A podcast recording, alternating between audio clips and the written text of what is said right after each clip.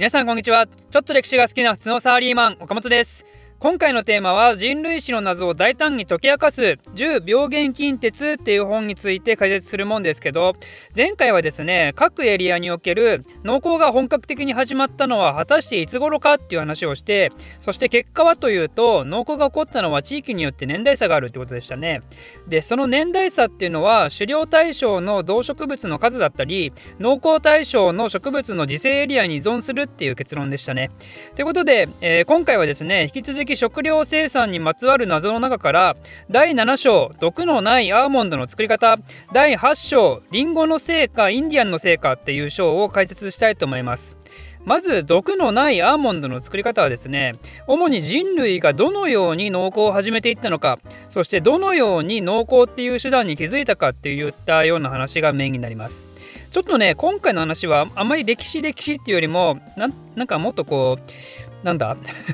理科みたいなあの生物みたいなねそんなトピックも一部入ってるのかなといった感じが少しあります。まずこの章のタイトルね非常にキャッチーなタイトルですよね。毒のないアーモンドの作り方ってね。アーモンドといえばね今や健康食の代名詞みたいな扱いを受けてますけど実はねこれは野生種では猛毒なんですよ人間にとって。野生のアーモンドにはアミグダリンっていう生酸化合物が含まれていてこれを数十個食べると胃酸と反応して致死量に至るほどの生酸ガスを発生させるらしいんですよね。でももちろん現代の市場に流通してるアーモンドはそんなことがないわけですよ。つまりこれは人間が野生のアーモンドの中から毒のないアーモンドを見つけてそれを栽培することができた結果なわけですよね。そもそも農耕を始める前野生種しか周りにいなかったはずの人類はどうやって栽培っていう方法を思いついたのかそしてどのように栽培化することを達成してきたのかそういった話を今回していくことになります。まずそもそも栽培化とは何かというと元になる野生の植物を育て意識的にあるいは知らず知らずのうちに遺伝子に変化を起こさせ自分たちの利用しやすいものにするっていう継続行為の積み重ねであると定義できるわけですよ。現代では最先端技術を駆使した意識的な遺伝子変化を引き起こして人間にとって甘くてでかくて美味しいフルーツ作りなんかをしたりをするわけですけど古代においてはもちろんそんなことはできないわけですしそもそも遺伝子とかそんなもの知らないわけですね。なんで最初に植物を栽培化した人たちはみんな知らず知らずのうちに遺伝子変化を利用してそして知らず知らずのうちに植物を栽培してきていたわけですよ。知らず知らずのうちに植物を栽培するっていうのは、えー、植物視点で考えるとどういうことかというとこれは植物の繁殖を極力自然な状況で手助けしているということになりますね。となると実はこれをやってるのって決して人間だけではないですよね。例えばミツバチが花の蜜を吸って花粉がついてその花粉を他の花に持ってって受粉させるのもねこれもミツバチにとっては知らないところで植物を栽培していると言えるわけですよ。初期の人類も全く同じで野生になっている植物の果実なんかを食べてそしてその種を捨てたりもしくは自身の排泄物から出ていくことでその植物はどんどんいろんな場所に種をまき散らかすことに成功するわけですね。でミツバチの場合はよくわからないですけど人間の場合は野生の果実がそれなりに手に入る場合基本的に大きいものや味が良いものを選びますよね。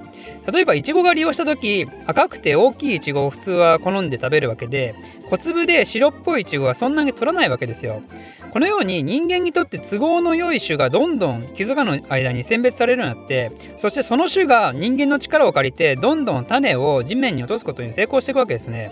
で長い人類史の中でそうやって種が落とされたエリアからあれ？なんか新しい命が芽生えてきてねっていうのを時間をかけて気づいていくことになるんですね。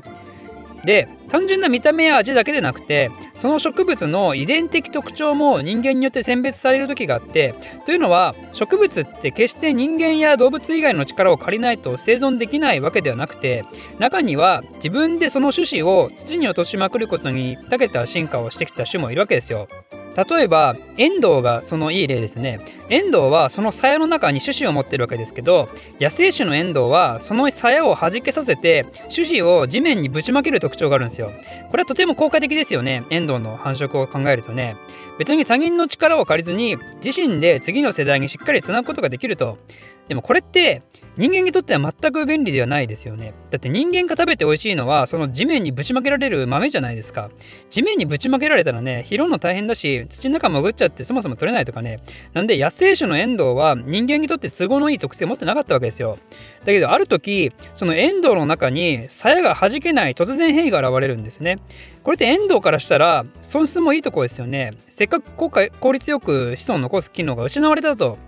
だけどそれは人間にとってはめちゃくちゃ都合いいわけですよ。大きくなった豆がさらに残り続けるわけですから。なんで人類はそういったエンドウのみを好んで選ぶようになってそしてその種を育てることで野生種とは違うエンドウを栽培することになってその後人類がサポートしながら今に至るまで存在していくわけですね。これは遠藤からしたら大誤算というかとても面白い話でそれまで種の存続のために必要だった遺伝子を持った遠藤が結果的に死を招くことになって逆にその遺伝子を持たずに死ぬ運命であった遠藤が結果的に繁栄に先行していくことになると。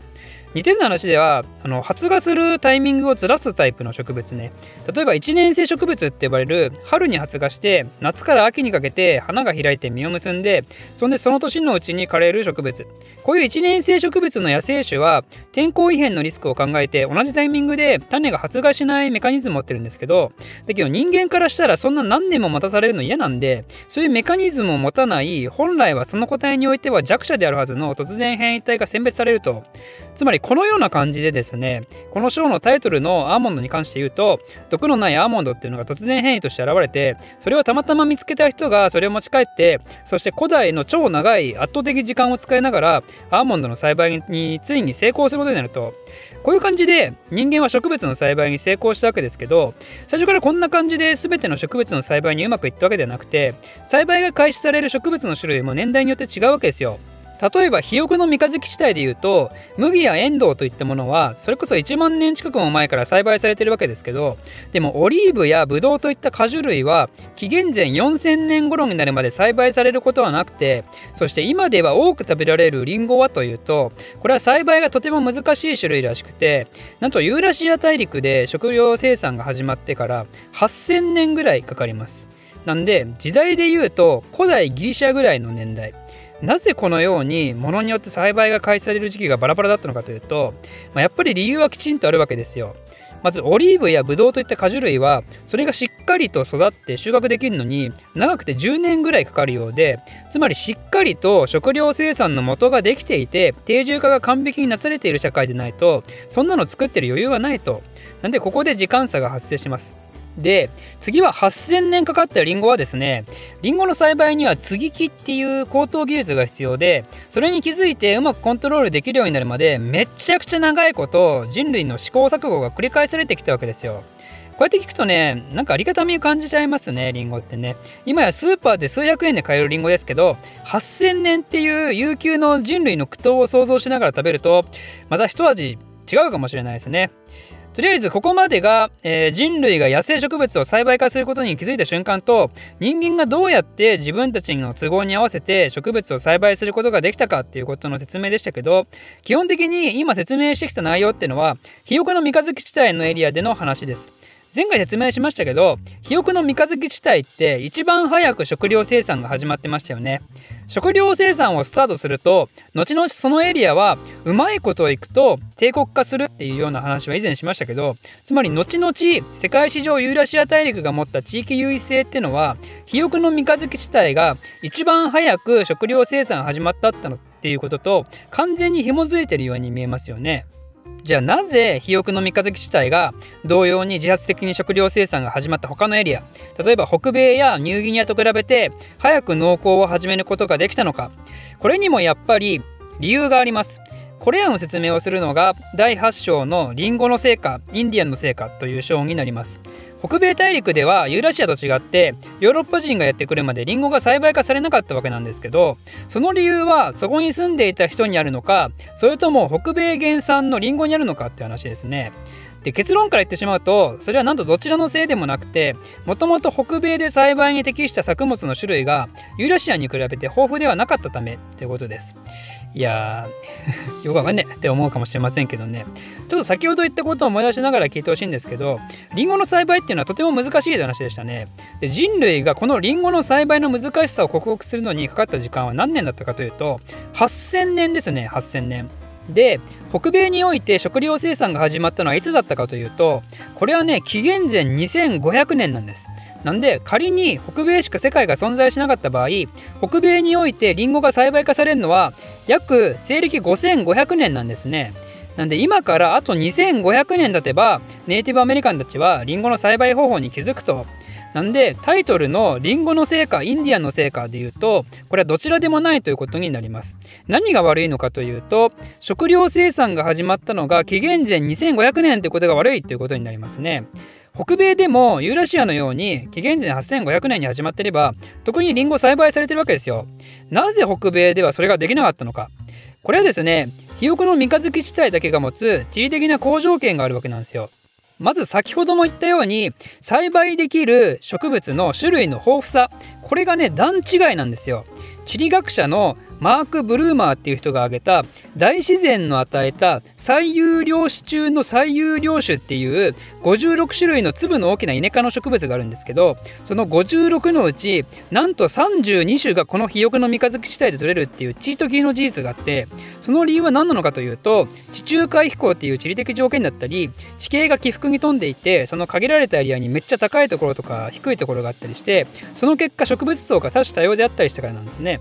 あとはイネ科だけでなく豆類もいっぱい取れるわけですよ。それに加えて家畜化できる動物も近くに多くいて動物の家畜化についてまた次回説明しますけどこれによって農耕や輸送の手助けのみならずこれまたタンパク質の供給源にもなるわけですね。